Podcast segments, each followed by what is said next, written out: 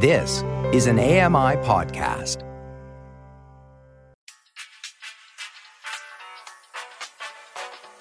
You're listening to the Kitchen Confession Podcast with Chef Mary Mammoliti.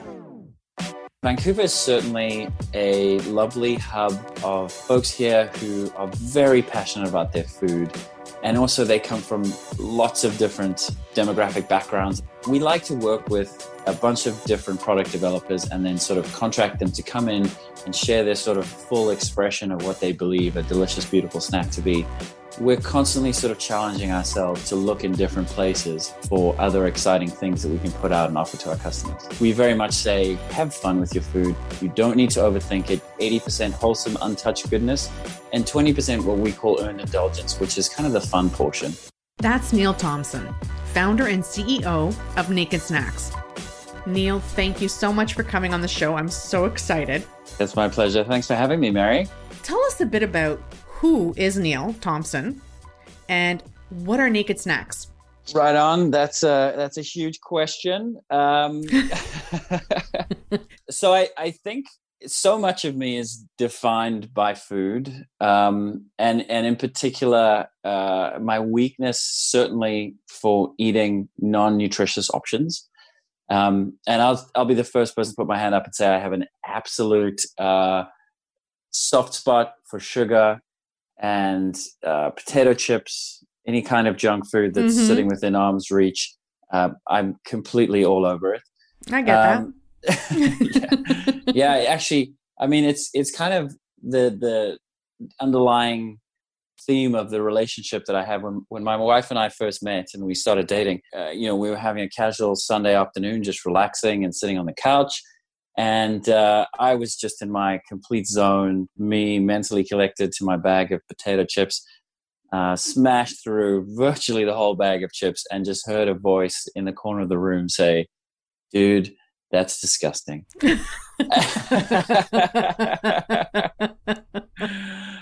And I thought, oh man, did she see that? I didn't think she was watching. So from that moment, we had a great conversation where I said, I love to sit and go about my day and snack. I'm more of a snack person than a big meal person.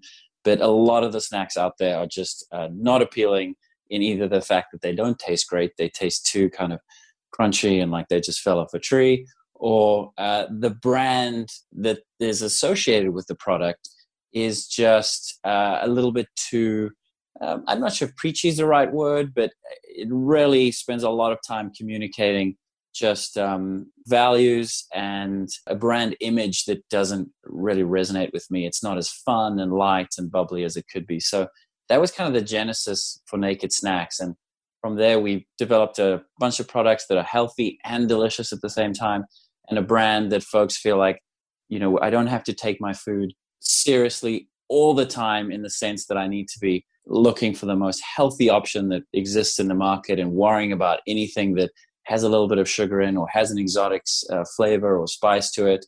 We have an 80-20 nutritional philosophy, so 80% wholesome, untouched goodness, and 20% what we call earned indulgence, which is kind of the fun portion. We very much say, have fun with your food, enjoy it. You don't need to overthink it. You're getting all the nutritional benefits of the whole foods, and you're having a bit of fun with it at the same time. Well, I love that. And that's the first thing I noticed about your snacks, were that there was that 80-20. But where did the name come from? Because I'm going to be honest, it's the first thing that caught my eye was the name. Yeah. It's amazing how hard it is to find a name for a company. In that, I always wanted a name that was memorable. So thank you for sharing that, because I love that it is memorable and I love that it does stand out to folks.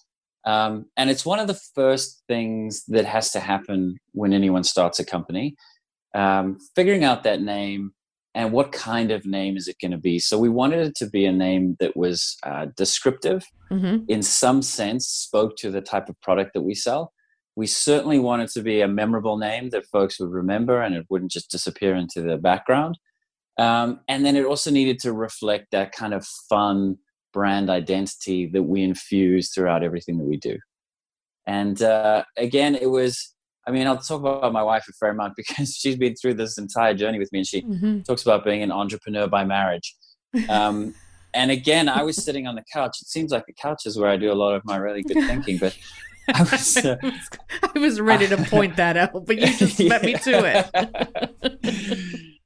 Yeah, and I was sitting on the couch one day and sort of bouncing names back and forth, and there were a lot of no's, and she shook her head and she said, no, that's doesn't resonate, not great.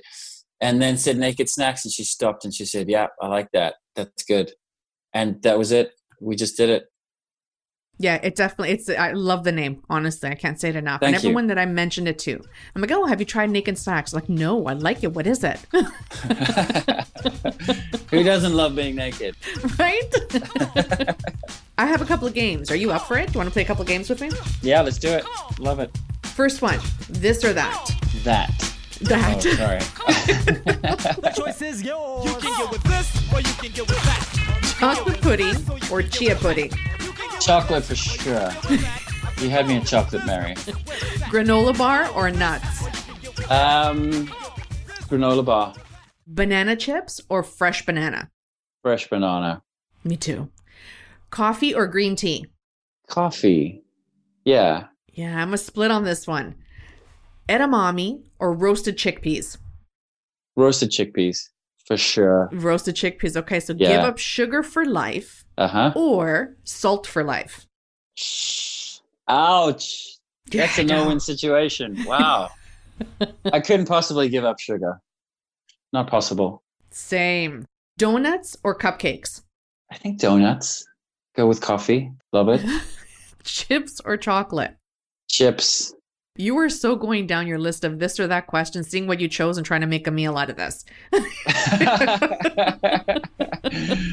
Just getting ready for later today. What was the very first naked snack that you've ever made? Well, the first one that we did was one called Tuscan Road Trip. We kind of went out and we thought, okay, let's start with what Neil likes. Let's keep it simple. Shamelessly, I didn't even really know the difference between a walnut and a cashew at that point. So, oh, that's hilarious. It's crazy. And now 5 years later, looking back at that, it's mad to me. But anyway, we all learn in all sorts of wonderful ways. Mm. So it was identifying, which of the main nuts that folks generally love is something that I enjoy. And cashews is something that I settled on. And then we thought, okay, great. Cashews is excellent. Let's look at flavor profile. We've got a sort of nutritional base. How do we build out the flavor profile? Immediately dark chocolate came to mind. And I love cherries as well. So we put some dried Bing cherries in the mix as well. And then we looked at, okay, let's start with something that is fairly simple. We don't want to add too many ingredients to it so that you've got sort of 6 or 7 things going on. Let's keep it to 4 or 5. And I loved it. And I thought this is wonderful, excellent. With all our product development, we kind of evolve it from basic testing that we do ourselves to friends and family around us. And then to the general public, when we feel like we're in a place where a mix or a snack is really hitting on the notes that we want it to hit on in terms of 80-20, we then will put it online. And we feel confident that anything we put online is going to be well received to an extent in that, we've got snacks like wasabi peas, for example. Mm-hmm. And some folks love wasabi peas and they say, this is my favorite of the 30 and I can't get enough. And then there's a good chunk of folks out there who say, don't ever send me wasabi peas because I certainly won't want that. So we quickly learned we're not going to try and cater to everyone. We're going to be respectful of the fact that everyone has different tastes, but there's certainly a base level of quality and nutritional integrity that all our snacks must have. So no added preservatives, no added sugars, no added colorants.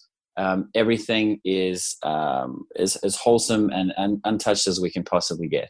We have 30 different snacks that we offer online at the moment. The online channel has the widest variety in 30. In between that, we kind of have an office channel. We send to offices and we send to hotels throughout Canada. And then we also have a grocery channel we send out to grocery stores. Mostly throughout Western Canada at the moment, looking to eastward expansion later this year.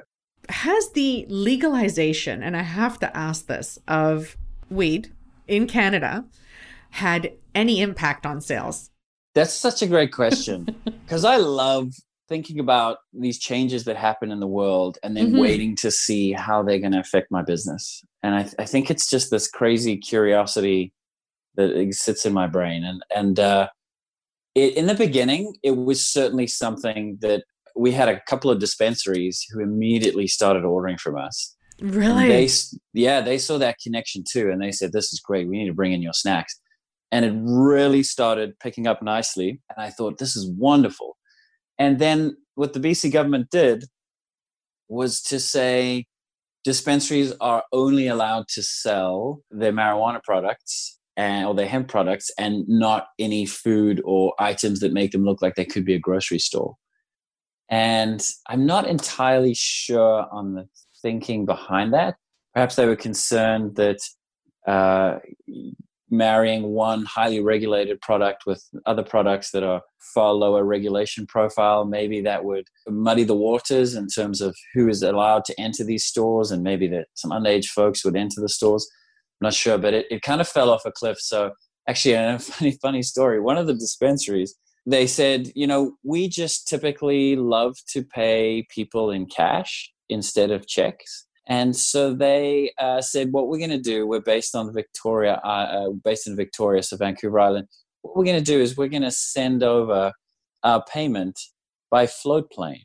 And so it'll arrive sort of on Friday afternoon, and the afternoon float plane, you'll be able to go down to the terminal and pick up your payment. And it was the weirdest thing in the world to just work in this wonderful, exciting, fast-moving environment and have folks who are just operating in this completely different way. And they're kind of like, and it felt weird. It felt like I was doing some sort of drug deal. And I was like, no, you know, honestly, that's what came to mind. Yeah. It was the weirdest thing. And you know, you sold snacks to someone, you issued an invoice, they issued the payment. They just happened to want to send payment by float plane in cash in a brown envelope. That's okay. Did you have to wear sunglasses and a hat when you went to go pick Mary, up? Honestly, I thought I might. It was really weird. I'm Mary Mammoliti, and you're listening to the Kitchen Confession Podcast. Today, I'm talking with Neil Thompson, a Canadian entrepreneur spreading joy one snack at a time. So how do you come up with the flavor profiles for the snacks? Yeah, it's just humans. We have sophisticated palates, obviously. And some folks, I've realized, have a natural gravitation towards savory, and folks have a natural gravitation towards sweet. And when we do samplings and events out in the world, you know, that's the first thing we ask folks, and they'll often say definitely one or the other. It's not often that someone will kind of say, oh, maybe a bit of both. But the funny thing is that there's so much magic in a bit of both, you know, mixing in some salt and some sweet. We've got a new snack coming out at the moment, which we're going to call Spicy Joe. And Spicy Joe has a jalapeno roasted cashew in it and a chocolate covered espresso bean. Oh. And so you've got that flavor profile of the sweet and the savory. Mm-hmm. And certainly for me, there's a little bit of magic in that. So who does the sampling for this? Luckily, it's mostly me and my wife. I was going to say, can I throw my name in the hat? Yeah, we love doing it. I mean, it's so much fun, and we'll do sampling. We're always thinking about new product development. Vancouver is certainly a lovely hub of folks here who are very passionate about their food. They have deep expertise, and also they come from lots of different demographic backgrounds and things. So bringing in lots of different flavor profiles.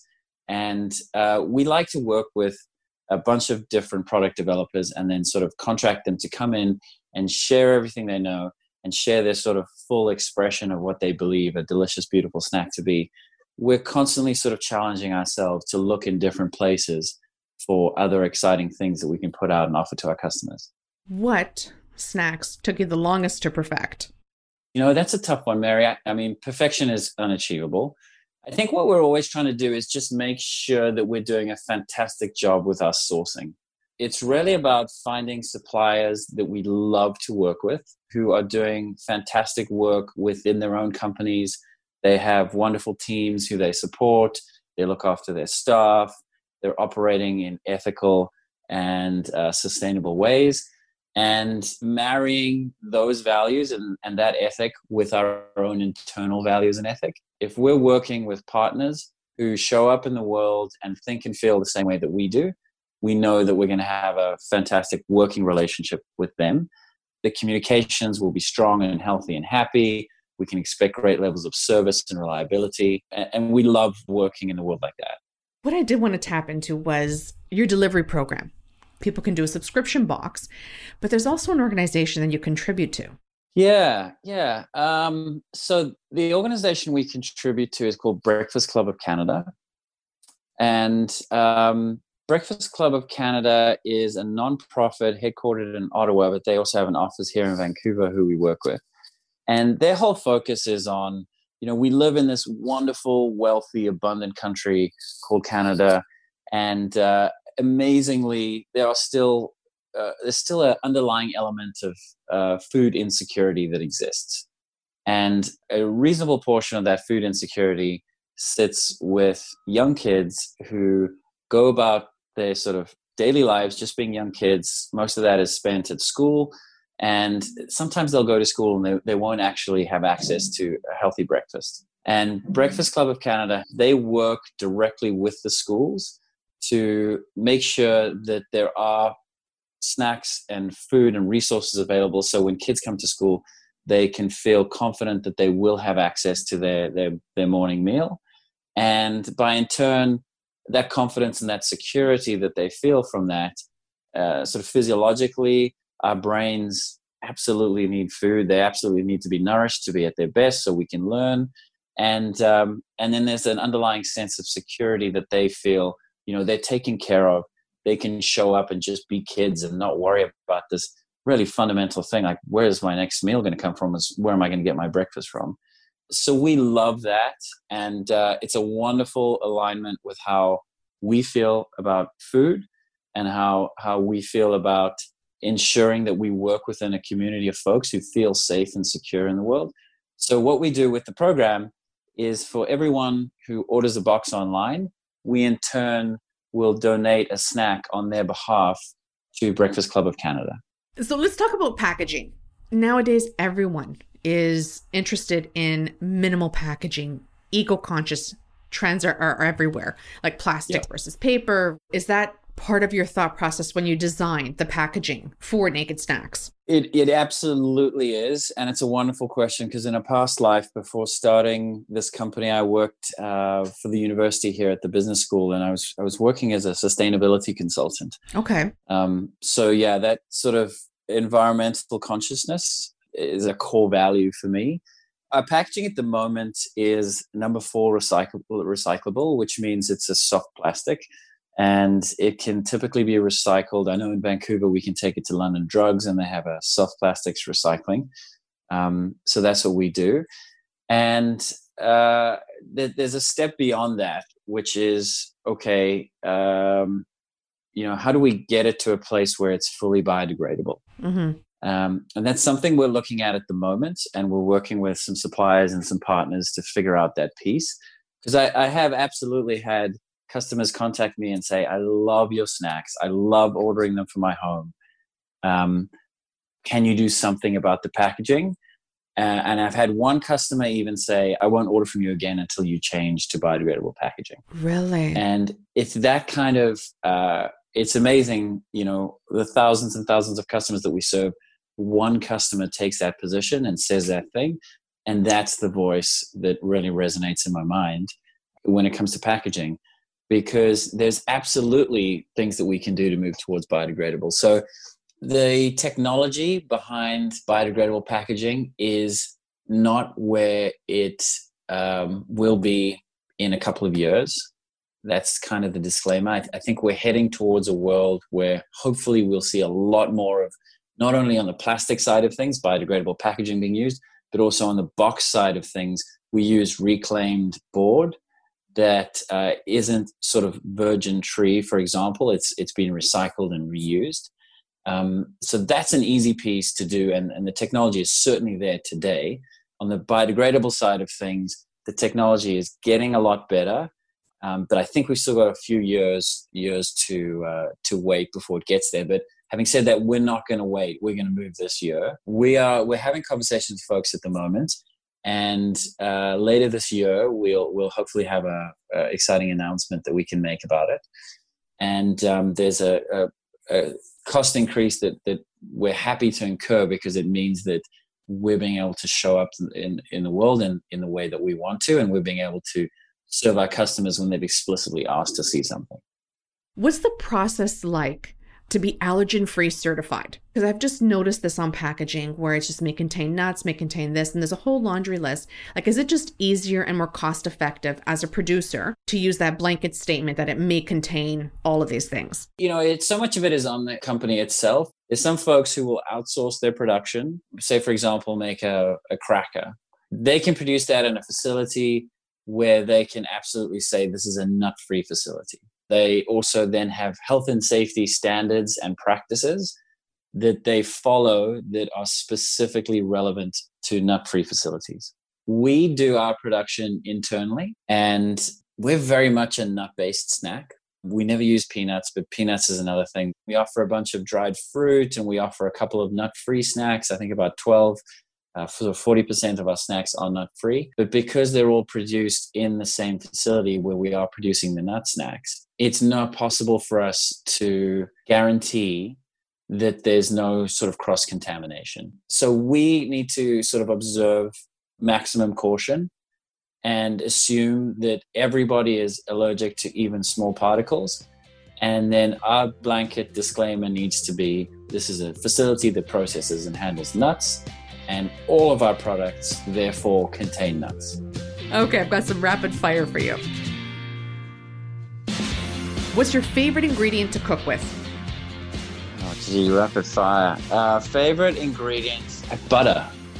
Butter, okay. I wouldn't snack on butter, but I think if I'm going to cook with something, I default put butter in everything. It makes it taste so great. All right. What's your favorite curse word to use in the kitchen? I think I just say crap a lot. And it's in reference to like what I've made, and also me generally burning something or dropping an egg or something and just saying crap.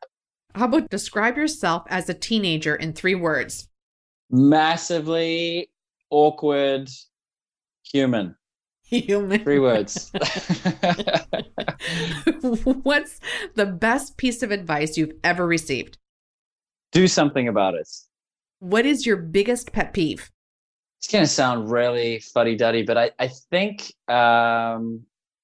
people not taking responsibility for what's happened. No. It's a pet peeve. And it's something that comes from me and the way I relate to myself, but just it's something I work hard at actually getting better at. But it's still a pet peeve that I'm struggling with. Justin Timberlake brought sexy back. What would you bring back? Oh, wow. That is a really difficult question. I had that music right now. Dun, dun, dun, dun. Yeah, bringing sexy back. What would I bring back? What do I love that's old-fashioned? I think I would bring back just that wonderful childhood mindset of just play. I'd bring play back. That's what I'd bring back. Just reckless abandon. Nice one. Well, this is the time where I usually ask my guests to share their kitchen confession. And I'm hoping you got one to share with us. Okay. So Mary, I think when it comes back to me, and I'm not sure if shame is the right word, but certainly the inadequacy of my snacking regime, I have to confess that my kitchen skills suffer from a similar shortcoming.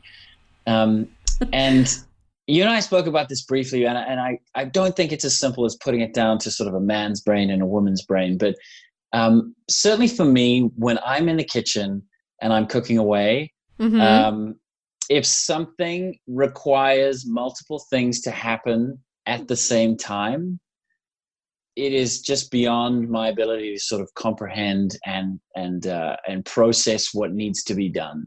You know, suddenly a book is telling me to, you have this thing chopped and put it in this pan while something else needs to be turned and this other thing. And it's just, you know, that whole process is the most stress inducing thing that on more than one or two occasions, my wife has just said, "Can you just step away from the kitchen and let me help you?" And it's amazing. Oh, it's amazing the level of assistance that I need in the kitchen and the wonderful level of patience that she shows in me. So my confession is really that I've taken some fairly straightforward recipes and I've completely butchered them and overcomplicated it, and my wonderful accepting wife has stepped in and said, "Let me help." And the end result has been edible compared to just being a disaster. So I'm very grateful for her. I'm laughing because you and my husband must have read from the same handbook. He's very task oriented in the kitchen. He's like, he's got his one task. And then if I said to him, "Okay, can you just stir what's in there?" He's like, "You got me chopping right now." He's like, "Well, this is what I'm doing. I'm chopping." And don't get me started on the cleanup, Mary. I mean, cleanup has to happen as we go. I can't possibly work in a messy state of it has to happen at the same time. The two of you are related, guaranteed. He calls himself the humble salad maker. Oh, nice. Yeah. Nice. Well, thank you. Thank you so much for joining me, coming on the show, chatting food and all Naked Snacks with me. Thank you, Mary. If listeners want to reach out for more information, info from you, follow along, learn about Naked Snacks, where can they find you? Where can they go? I think Instagram is probably a great place. Certainly that's where you can find us. We also are very active on Facebook. And then online, if you don't spend too much time on social media, then just finding us online at nakedsnacks.ca and sending us an email to info@nakedsnacks.ca. We'd be more than happy to connect with folks. We love hearing from customers and hearing ideas about things. Later this year, I think we'll probably even open it up to a public sort of snack making competition to interact as much as possible. So a lot of our business really depends on wonderful, vibrant communication with our customers and our community. And we love hearing from people. It's that time. We've reached the end of another show. Be sure to visit kitchenconfession.com for more recipes and foodie finds. I'd like to thank producer and editor Matt Agnew, and I'm Mary Mammoliti. See you at the next episode.